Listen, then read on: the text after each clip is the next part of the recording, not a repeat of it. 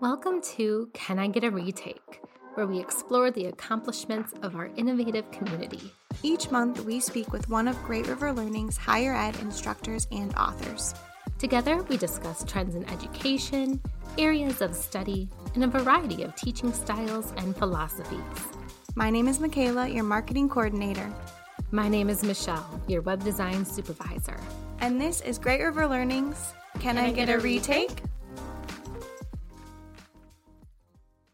Today on Can I Get a Retake, we are speaking with Peter Cunningham. Peter is lead professor of economics at Mount Hood Community College in Oregon. Peter received his Bachelor of Arts in International Affairs from George Washington University and a Master's of Science from the London School of Economics.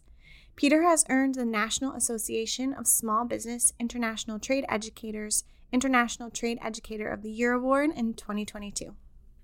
He has over 30 years' experience in economics and international trade, directing state international trade operations, and advising multiple U.S. governors and mayors in international trade policy. Most importantly, but we're biased, Peter is the author of four GRL titles Introduction to Economics, Principles of Macroeconomics, and Principles of Microeconomics in a Contemporary Context The Impact of China, Brexit, and the USMCA on the Economy. His latest title with GRL is Trade Director Diaries real life experiences navigating international trade.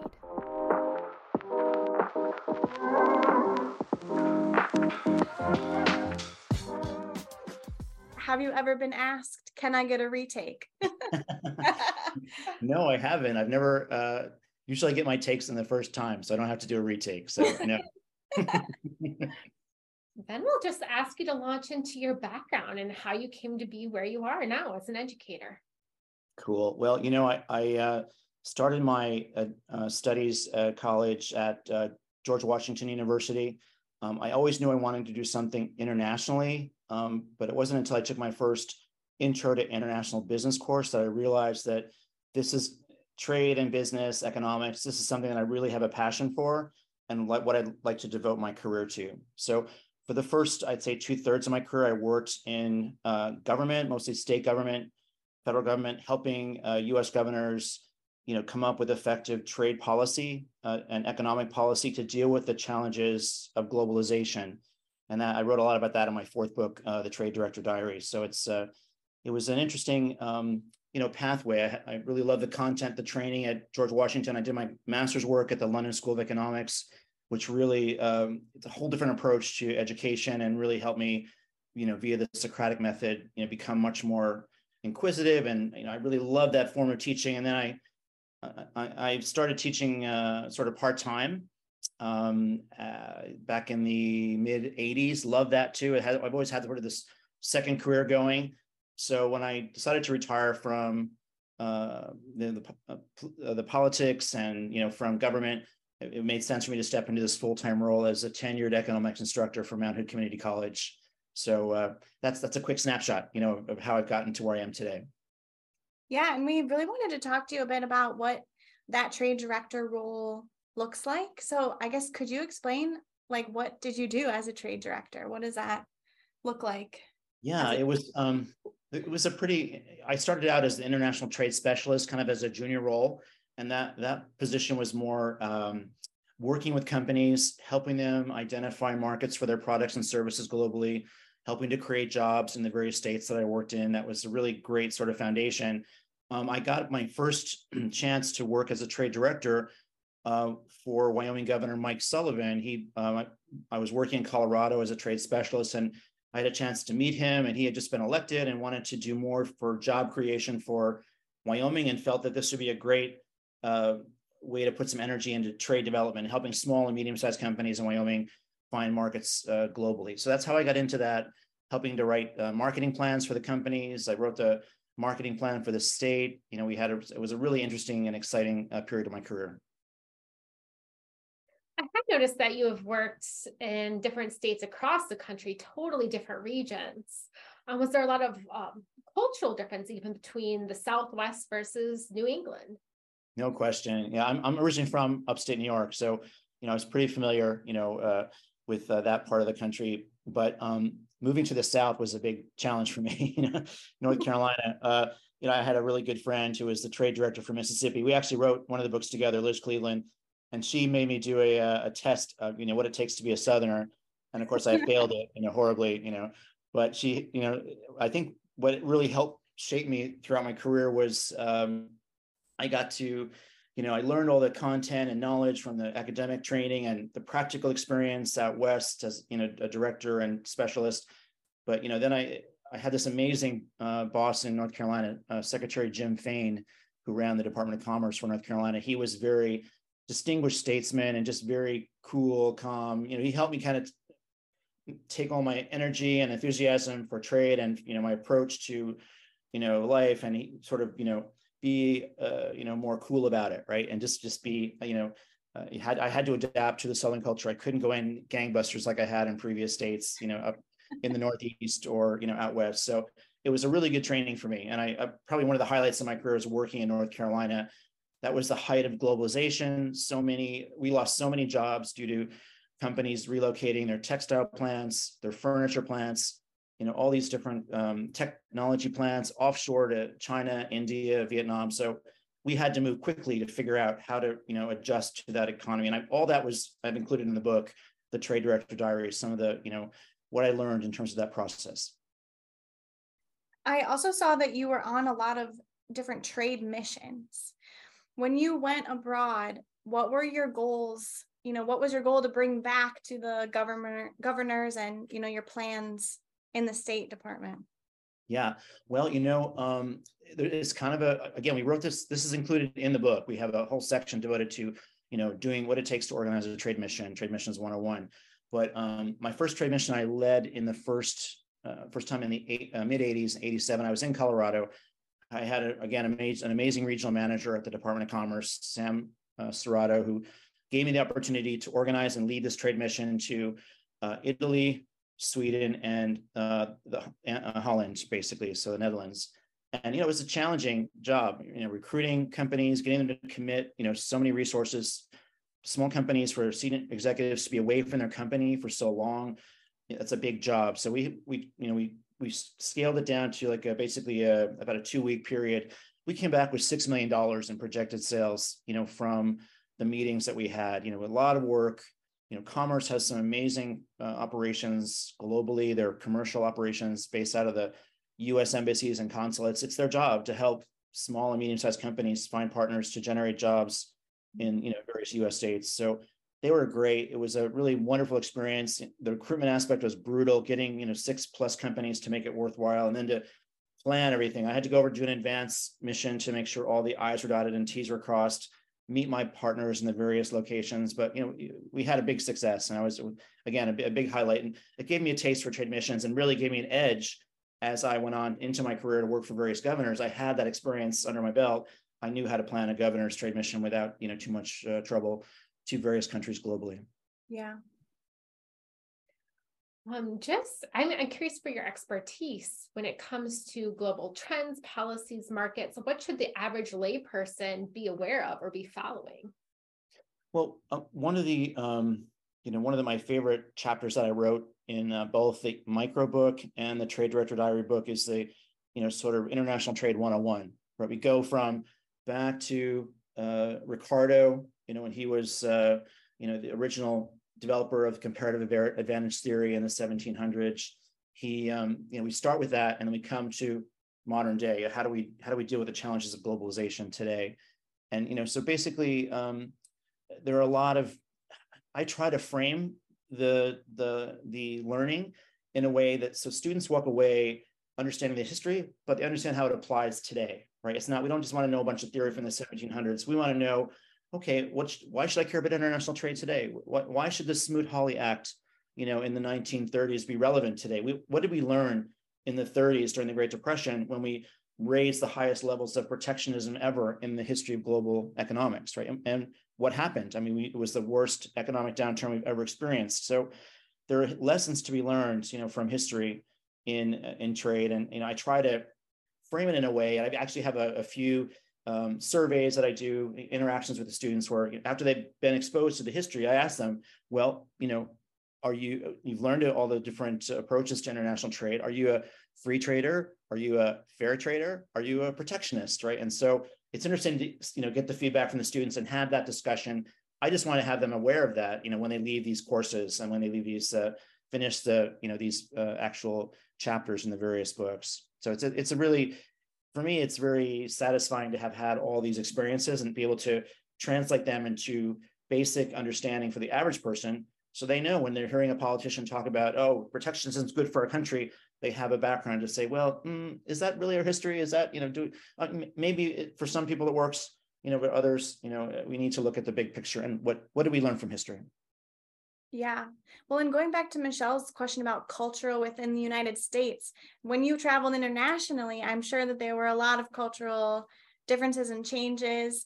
I mean, what was that like to have to you know meet people from a lot of different countries yeah it, it's a you know that's and what convince really, them to do business with you too right you know? right that's what really attracted me to the field of international trade and international business because you know there's so many variables nothing is ever the same right but you, you have to learn about the different cultures if you're going to be successful in doing business there and you know in chapter two in the trade director diaries i talk about doing business in japan right in japan in like many asian cultures you don't just arrive you know, meet your potential business partner and sign a contract and fly back home. It's not like that. You have to, you know, build relationships. You have to build trust. You have to go out and you have to sing karaoke and you have to have dinners. And, you know, there's a long, it's a lengthy process. It's a, you know, a huge commitment to, you have to do your research. Is this market really big enough to justify all this time and investment? you know, of money as well as your time, you know, to develop this market. But you know, of course, Japan's one of the top five markets globally, so it's really important I had the same experience in Mexico, right? Right after NAFTA was uh, signed in the in the 90s, um, I, I, took so many trade missions to uh, Mexico City, to uh, Monterrey and Nuevo Leon, and to uh, Guadalajara. You know, there's so many Western U.S. companies that had no connection to Mexico because it had been perceived as a an economy with limited potential for for sales, right? So we had to start from the ground up. But again, it's tiempo latino. You know, you don't just go to Mexico and start doing business. You have to, you know, build relationships. It's not quite as extreme as Japan, but it's still there has to be trust. There has to be willingness to uh, work together and to get to know each other first before we right. open the doors for business. Yeah. Um, so you have four titles with GRL, um, mm-hmm. I believe, correct? Yeah. Four titles. Yes, that's yeah. right. Yeah. Um, what was your key motivation to create your own digital materials? Um, well, you know, I was approached by one of your former colleagues, uh, Mary Hem, and she reached out to me at a time when I was kind of frustrated, you know, with other materials that were out there. We had some, there were good materials out there, but what I found with the traditional uh, publishers model was, you know, you write something and then it's, you know, four years later you do another edition, and two years later another edition, and you know, you're always behind what's happening you know, in the, you know, in your field, right? For example, during that time, Brexit was a hot issue in the UK. And, you know, was Britain going to, you know, leave the EU? Was it going to leave the, you know, what, what were the impacts of all that? You know, it's a very hot issue. There were no publications discussing this because it was so up to the minute. So I thought, when Mary approached me, I thought this would be great. You know, here's my chance to take all my stories and put them in one place. Um, here's a chance for me to um, frame the discussions, frame the education. So uh, from my perspective, looking backwards, if I had known about, you know, the different schools of thought, you know, as from chapter one, you know, in economics, that would really help me understand, you know, you know, as I learned the different theories, oh, am I Keynesian? You know, do I believe in government intervention? Am I a classical economist who just feels that, you know, let the market decide that, you know, we shouldn't be involved? Am I a, you know, uh, you know, neoclassical, you know, economists during the Reagan administration, the Reaganomics, which is a reinvention of in, in, of classical economics for the 1980s. So uh, all these different things, you know, the training was really, it was very, um, you know, I wanted to frame all this for the students to make it easier for them. And, and so I thought, you know, with Mary giving me this opportunity, I thought this is this is a great idea for me to organize the way I want and uh, and uh, bring some current videos into the um, the, uh, the, the publication and to and also to be able to change it as often as I need to, which I love. I don't have to wait for two years to until uh, the next public next publication deadline or edition to make it work. So students get up to the minute um, trends, which is important. You know, I mean, inflation is the hot issue right now, right? So we talk about, you know, why did uh, Chairman Powell wait so long, the chairman of our Federal Reserve, to begin reducing interest rates? You know, normally you don't, you know, you start inter- inter- intervening once interest rates, you know, you know, inflation gets above 2%, right? And he waited till it was like eight, 9%. So it's, you know, we, that's a really good discussion we're having right now in the classes. Do you have any um, tips or like things that you help your students with in class to prepare them for like a trade director life? Yeah, I mean that's part of my job as a you know a, a, tenured economics instructor at Mount Hood Community College. You know, part of my job is advising, right? So I have to advise the students. So yeah, a lot of them come to me. Uh, you know, I love. I just had one student who um, decided to major in economics as a result of these courses, and he just he just won. Um, I actually created a scholarship at the college. You know, all my royalties for the books that I sell to the college go directly into a scholarship fund for students for econ econ majors. So I'm trying to encourage next generation to you know really focus on this area and really um, build core competencies and and you know contrib- contribute to the field. So you know it's it's kind of interesting to, to help students along that journey to give them advice about you know what schools to go forward to what bachelor's programs have the best you know uh, programs for uh, international trade and international business or economics in general so that's a really that's a very satisfying part of the job for me as well yeah when it comes to some of the the methods you learned at LSE, for example, that Socratic method, are you able to apply that method to your own courses? Oh, very much so. You know, um, you know, it's a little harder in the asynchronous courses. You know, where it's we're not really interacting. You know, via Zoom um, or you know in person. But now you know things are opening up again. I'll be back uh, teaching some in person classes this winter and this uh, next spring back on campus.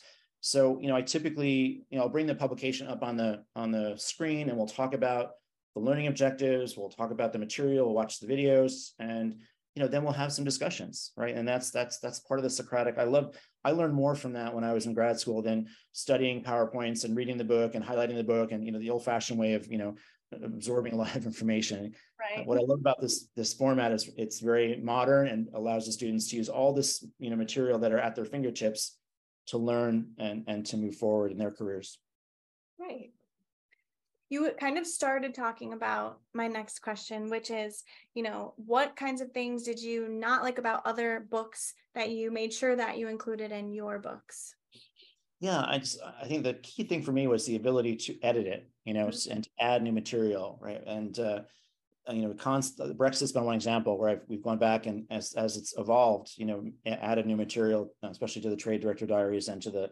micro text. But, um, you know, I just, it's, it's a lot of work, right? You know, I won't, uh, it, it took a lot of time. My first uh, book that I did was the micro book. And uh, my advice to any instructor considering this would be to um, choose a chapter that you're really passionate about. right? It's easier to write about things you really love and are, you know, and I chose, of course, no surprise, I chose the international trade chapter. To, I wrote, I had like 12 learning objectives and went on and on for pages and pages. And because I had a lot to say and a lot of experience, a lot of interest, I was, I was excited to, you know, have my best practices, all my experiences put somewhere finally, you know, where it can be of, use and not just in my head. Right. So, yeah, uh, it's the, the flexibility is great, you know, the ability to, uh, to, you know, structure the, the book which you think makes the most sense based on your experience. I mean, all my my chapters started with, you know, let's talk about the history first. Let's you know talk about the schools of thought. I wish I'd had that, you know, when I was a freshman in college. You know, so. Um, yeah. That's that... into my next question, which is kind of what were, if we have aspiring authors maybe listening, what were the pros and cons of that development process for you? Yeah, well, you know, it was for me. It was worth giving it a try. Um, you have to be super disciplined, right? Uh, you know, we when you have a participation agreement in place, you know, you map out. You know, I'm going to finish chapter one this week and chapter two this week, or maybe I'm going to go to chapter seven first and then finish chapter, you know, whatever. It just you have to have a. For me, I um, I was a, I'm at my most creative part in the morning. You know, I can sit down and close everything off and just focus on the writing um, I'd spend about one or two hours a day each weekend, um, just you know, cranking out the various chapters on the various topics. So you have to be disciplined. But the cool thing is, the, you know, your editors really are super in terms of helping us map out a plan, and you know, we can adapt it as we go forward. But it is, uh, it's really a, um, uh, you know, it, it's uh, it's you know, there's a lot of support there. I was amazed by the you know, we have ed- you have editors to help with the actual writing and production of the, of the of the content, but then you have also creative graphic people that can help choose the right images and you know all that. It's it's it's a beautiful sort of uh, partnership where we all work together. So it, once you've done one, it was it was easy for me to to do the other three. I had I had a pretty good you know sense of what the the workload was going to be, and I tried to do this like during the summer when I wasn't quite so busy teaching. Yeah. That makes a big difference as well. Do you feel like your teaching style has changed now that you have your own publications that you're using, or do you feel like you're, you know, they're just an aid to what you are already doing? I'd say it's more the latter. I mean, I've, I've always been sort of a Socratic method mm-hmm. instructor. You know, some of my students get freaked out by that because they, are used to, you know, in high school having their professors you know, spoon feed them everything. Here's a PowerPoint. Let's let me go through. You don't have to do anything. Just come to class and breathe, right? Right. And my class is expected to do all that, you know, before you get to class mm-hmm. and then we mm-hmm. have really good discussions about what's happening you know in the current environment and there's one exercise we do in uh, macro where i actually have them after we've had all the training about fiscal versus monetary policy how do you manage a you know a macroeconomic economy? I have them i I'll assign them a country right? And i make them the economic czar and okay you're, you're in charge of the us you know of fiscal and monetary policy. First of all who's in charge of fiscal policy for the us and who's in charge of monetary policy? And I created this video um, of a 747 showing you know what it takes to manage an economy, and we actually produced it together with uh, uh, GRL, and um, the students love that because it's you know you, if, if the plane's going too fast, you crash the economy. If the plane's going too slow, you crash the economy. So, and you have four engines, you know, two on each side of, of the wings to kind of guide the economy. So they love that kind of analogy. So I have them jump in and you know they make you know advice to you know the political leadership of these various countries what should be done you know or, or maybe congratulations for doing what you're doing right? But it just they walk out of the class with really clear understanding of how you know economics works. You know it's it's hard to get people excited about economics. It's typically been viewed as the dismal science you know? If you ever saw uh, the movie Ferris Bueller's Day Off, there's one scene where the it's the economics professor, you know, teaching the students that are in the you know, that are in uh, uh, in the sort of the timeout, and they're all, you know, falling asleep. And he's teaching monetary and fiscal policy. So I figure if I can make it more interesting, you know, mm-hmm. I'm going to take that as a win. yeah, it's funny that you say that because I took micro and macro when I was in college. I don't remember any of it. Right. And right. I remember all of my classes except that. And I wish I remembered more of it now as an adult because obviously it's a lot more applicable once you are in the workforce and you're paying more yes. attention to yes. World policy and all of that. And so now I'm like, wow. My brother though, he's in he was an econ major, so I just have to text him and ask him.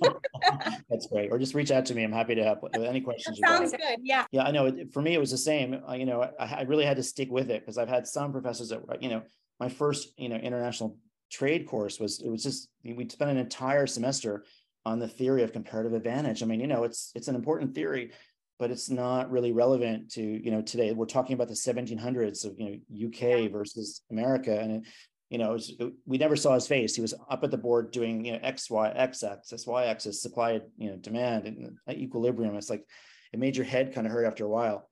But you know, I stuck with it, and I realized that you know it's important to understand this foundation Michael Porter at Harvard kind of took that and modernized it, right, and made it more, you know, in the 1980s and 90s. He made it, you know, he wrote this book called The, Com- the Competitive Advantage of Nations, and I, I, I, quote a lot of this in my in my books, and it's just, uh, you know, we we talk about what does it take to be a successful uh, country economically in today's, you know, 21st century, and it's. Uh, you know it's it's it's about you know focusing on industry clusters and you know putting energy in, in areas where there's technology being applied. You know we want the higher quality jobs being created using technology you know as the major input. So he, he was way ahead of the curve in that in the in the late 80s and, and 90s and it's still that his cluster you know theories are really it makes it more relevant to today's uh, uh, economies.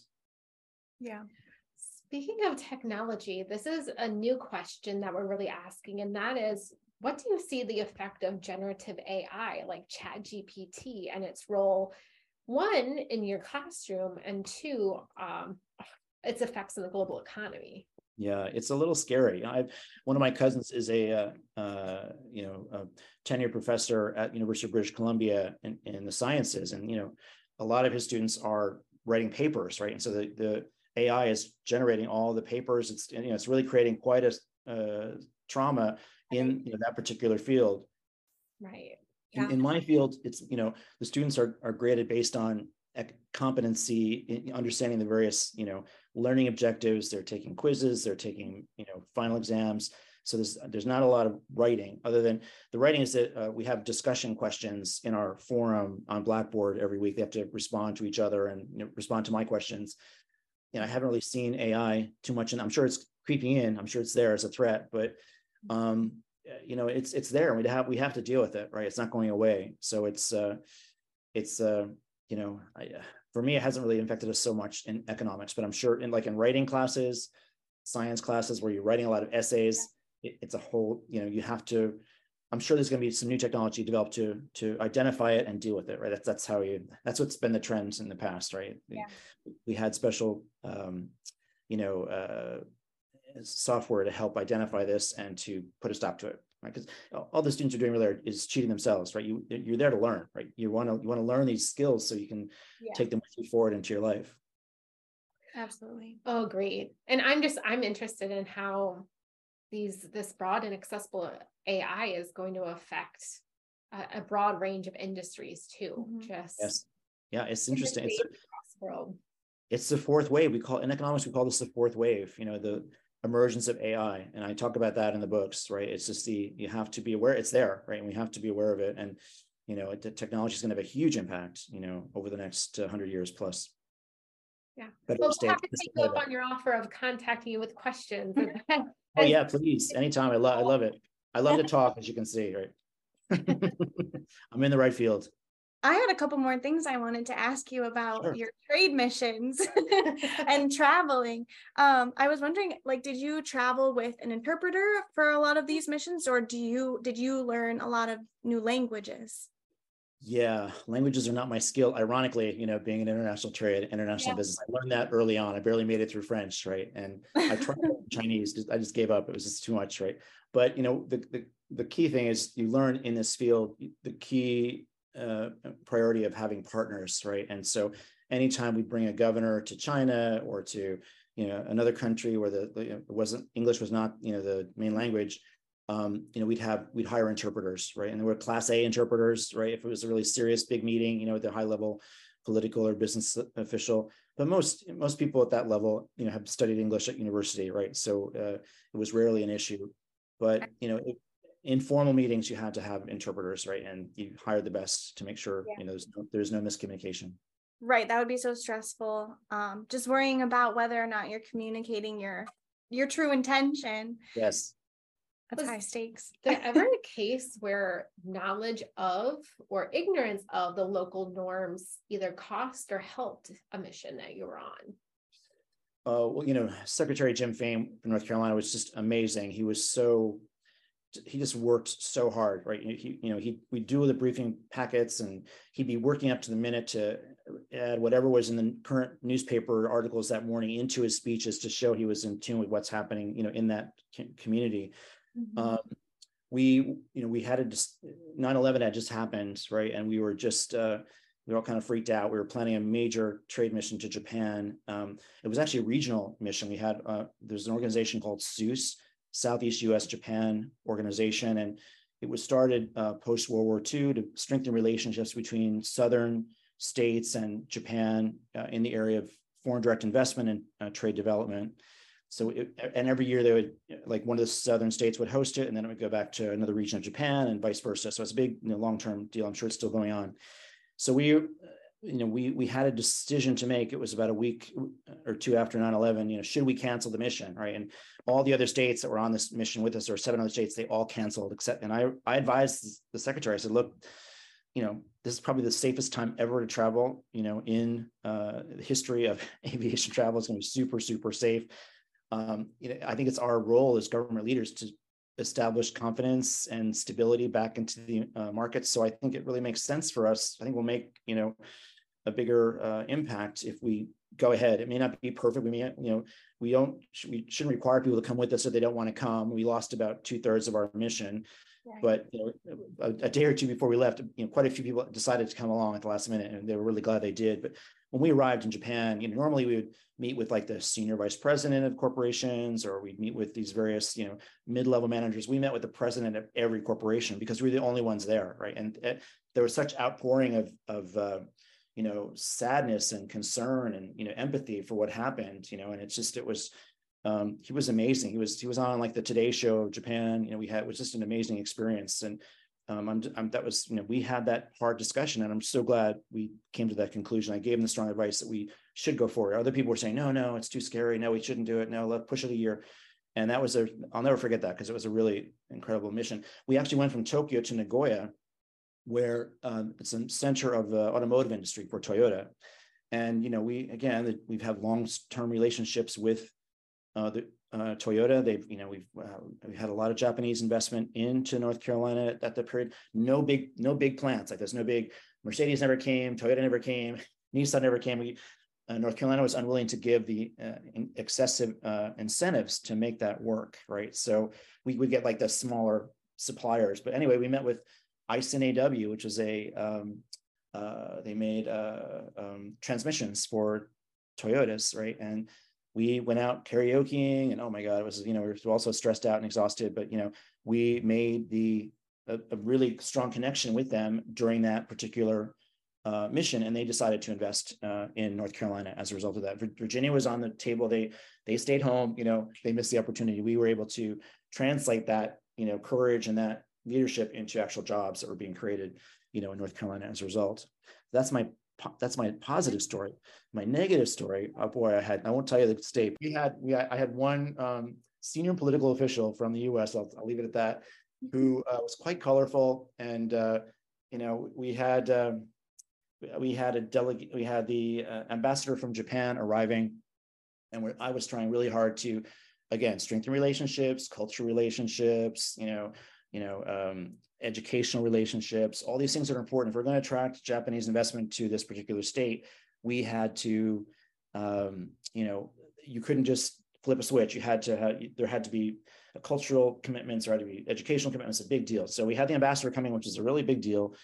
And um, we, uh, the political figure, you know, agreed to meet with me and to meet with the ambassador. We had, and we uh, arrived at uh, the point where we are all going to meet up. And he, uh, this person arrived with an entourage of people that I didn't know. I'm like, and I'm like, you know, time out. Can we like talk over there for just a minute? What, what's going on? We're, we're meeting the ambassador in like 20 minutes. And, you know, you, we've been through this. It's a very formal process, even though he's, you know, he understands Americans and understands America. You know, it's, we still have to be respectful to the cultural processes of Japan. And, you know, you'll be in the room by yourself talking to him and you know, hear your talking points. And I'm sure his staff has prepared talking points and this is how it's going to go. Right. He's well, no, no, these, you know, these people are my friends and, you know, they, they want to be with me in this meeting. I'm like, well, um, and, uh, but, you know, this is right after the Kobe earthquake had happened. Right. So uh, he, he made one comment, well, some of my friends want to donate to the Kobe um, uh, you know, uh, fund to help rebuild Kobe in Japan. I'm like, oh, okay, I think I can sell this. so pick up the phone call the ambassador. Said, look, with slight change of plans, um, uh, we we have a small group of people here that friends of you know our senior political leader who wish to donate to the Kobe fund. Would you like me to accept the checks down here and you can meet the ambassador? You can meet the, the, this, this individual. Oh no, no, no, Peter, fine, fine. Bring them all up. Come on, come on up to the suite. And we'll have a have, have a chat. Well, so up they come. I'm, I'm being very clear in the elevator. Please, you know, keep conversation to a minimum. This is a very formal meeting. It's a very important. Uh, um, you know, we're trying to make headway with you know this ambassador. It could lead to significant investment in our state and tourism and trade. It's all you know. Please, you know, you're deputized as ambassadors. So in we go. You know they all they present you know the checks and they, they insist on photographs of course which the ambassador was very gracious. And then um, you know we're, we're supposed to go into the private room and uh, the, the, the political leader wants all these this entourage with him in the room right? So i'm there trying to you know run interference. And uh, so we sit down and the first thing out of the political leader's um, uh, mouth is you know i really wish you had more time to spend you know in our particular city. I have this amazing collection of Japanese internment camp furniture on my property. And I'd really like to show you this property, this uh, this uh, collection is quite unique globally, you know. And I'm like, Oh my God, what a Oh, I'm sure. I know it was really hard. You know, I, I, you know, everyone knew, even the entourage knew that was the wrong thing to say, right? But it was like, you know, luckily this ambassador was pretty savvy. He spent quite a bit of time in the U.S. I'm sure we're a case in the Japanese Foreign Service, you know, training about what not to do, you know, in a high-level political meeting. But, uh, but my heart sank about 18,000 feet, and I just, you know, I just stepped in at that point and, you know, took charge of the meeting, and we focused on the talking points of the importance of trade, tourism and linkages uh, between this particular state and you know uh, Japan. So we got through it, but boy, it was that was I'll never forget that experience. and I think the stu- the students have told me they they like reading these stories. You know, it's, it's Yeah. it, it adds a little more. It's not just you know boring you know trade theory. We we have some practical. You know, that's what we call them the diaries. And it's our it's, it's Mhm. interesting things that happened to us during that period of time. Which uh, I'm glad we have a we have a place to for those stories now, which is the Trade Director Diaries. That is so stressful. I can't imagine. It's almost like a movie or like It well, it, it's a great book. It'd be a great book just you know, as a even if it was fiction, but it's real. yeah, it was it was not funny at the time. I, I couldn't believe it was happening. Oh God, no. It's one of those things yeah, where you can look back and laugh at, but in the moment you wanted to die. I did everything right. I did all the talking points. Keep it simple. Focus, focus, focus. You know, uh, it just it was it was too much. You know, it was too funny. And that that's just one example. There are a lot of funny examples. And my other colleagues, you know, Liz Cleveland from the state of Mississippi had even more outrageous experiences. Um, and Mary Regal had some experiences too from the state of Wisconsin. So the three of us together, we covered the South, the Midwest, and you know the West. It was, and, and of course, I traveled other states as well. But we had a, it made for really, it makes a really interesting read. goes back to the importance of learning history, of learning cultural norms and Yeah. differences, not Right. only this profession, but it, across the board. Yeah. Mhm. It's true. It's true. To be successful in you know many fields, you have to have a you know broad uh, background in all these areas, right? Especially in international business. You, and that's what attracted me to it. You had to know history, you had to know culture, you had to know marketing, you know, you had to know law. There are all these things that you know it was never ever dull, never the same thing twice. So Yeah. that's where I got. That's how I got all this gray hair. Were there any international ambassadors that embarrassed themselves, or was it only, you know, Americans that embarrassed themselves? well, um, in my experience, you know, the any high level political figures I met with, you know, were ama- were amazingly polished, amazingly, you know, uh, effective in their roles. Um, I can't think of any, not one that comes to mind. But you know, that was a challenge for us. You know, we were here. We are in these, you know, smaller states, you know, with not a lot of international sophistication, trying to help these governors be, you know, project the right image, you know, project the, you know, focus on what was important so we could generate jobs. You know, that was all about job creation in our respective states. So some of us were more successful than others, you know, but it was, uh, you know, it was a learning curve because previous to that, you know, like in, back in the 50s and 60s, you know, states didn't care about international. It's all done at the federal level. It was very, they re- it became like in the 80s and 90s, they realized that there was all this opportunity for growth and development. If, but uh, we just we can't leave it to the feds. We have to, you know, each Yeah. state's got to promote their own best economic interests. So it was an interesting time to be uh, involved in all that. Yeah. Well, and I love talking about things like this because it, they're jobs that exist that you didn't know. Like I never knew that that was actually a job until I was researching you to prepare for the podcast and looking at your your publications and I'm like, "Oh, wow. That's a real thing that anyone could do, you know, if you go to school for the right thing." So, that's Exactly. what I like exactly. about talking with Mhm. you and our other authors that we've done on the podcast so far. Like, yeah, just about professions and careers that you wouldn't know existed. yeah Right. it was it was great. I, I kind of stumbled onto it you know it was i always knew i wanted something international. I had a, i have uh, members of my family that were teachers globally so they'd come back and when i was very young i'd be exposed to their their experience living in nigeria or living in you know northern canada you know or uh, you know the caribbean. They had all these funny accents funny clothes and i thought wow that's kind of interesting from a for a small town boy from new york state. And uh, but it wasn't until I went to college that I realized there's there are careers out there where this is you could do this full time, and I really I loved it. yeah. Um, I've really enjoyed our conversation today. I feel like we could have multiple podcasts. Like continue on. Uh-huh. um we, we we definitely like to have you on again sometime. Would love to. I, it was so much fun. Thank you both for your great questions and you know for the opportunity to promote the books. I really appreciate that. Um yeah i'm happy to chat with you anytime. It's it's always a pleasure Can we ask you one, one more, more, question of course of course yeah. yeah um so we do this little spiel called you're wrong at the end it's kind of your opportunity to rant about some kind of miscommunication or misunderstanding that people have about the industries you've been in or economics in general. So, is there anything that kind of gets your goat? Well, here's a chance to tell the world.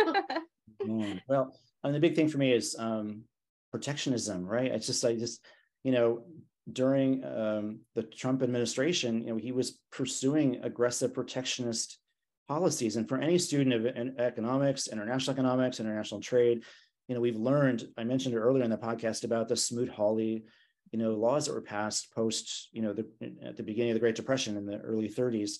And it, you know, it just, it sent the world into an economic downward spiral. So I, I was just shocked, you know, at, at how so many um, citizens had no you know, had no recollection of this. You say Smoot-Hawley, they don't know what you're talking about, right? It's it's a more of an academic thing for historians and for economists. But what I, I hate to see what makes me crazy is you know if we're going to repeat the same mistakes we've made back in the you know 1930s mm-hmm. we learned from that was the worst thing to do the, the way you help economies recover is you focus on you know where we have comparative advantage right and, and you know technology entrepreneurs and we have to support entrepreneurs we have to use technology as a tool to help industries evolve and, and we don't want to you know, what we've seen historically is if you protect an industry, they don't do anything. They just sit back and keep doing what they're doing and reaping in the profits.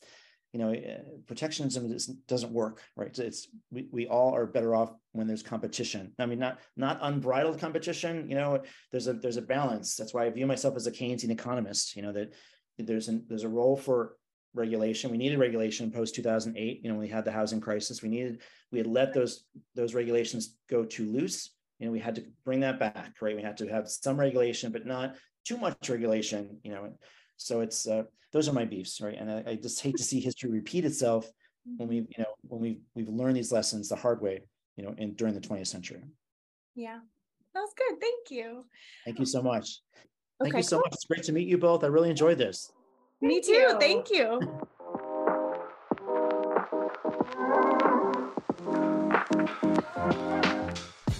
We'd like to thank Peter again for the lively discussion and for sharing his unique experience with our audience. Our conversation really stands on its own, so I'll leave with my final thought. Peter's emphasis on practical knowledge is invaluable, and it is the retelling of these lived experiences that will ignite the next generation of economists and trade experts in a way that theory alone cannot match. All of Peter's publications integrate practical knowledge and experiences, but Trade Director Diaries really delves into those tales of interfacing with local governments and sister cities throughout the world. Hands on real life examples are what capture students' imagination and show them what is possible for them in terms of future careers. I think anyone who teaches economics and wants to showcase this avenue their students can take should pick up this title.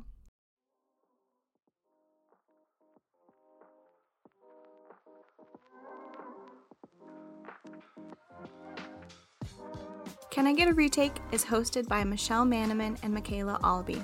The show is edited by Maggie Christensen. Artwork for the podcast was designed by Michelle Manaman. Our intro and outro music was created by Coma Media. If you enjoyed this episode and you'd like to support the podcast, please subscribe, share, rate, and review the show wherever you listen to podcasts. To join the conversation, you can find us on Instagram at Can I Get a Retake. For show notes and episode transcripts, visit greatriverlearning.com slash podcast.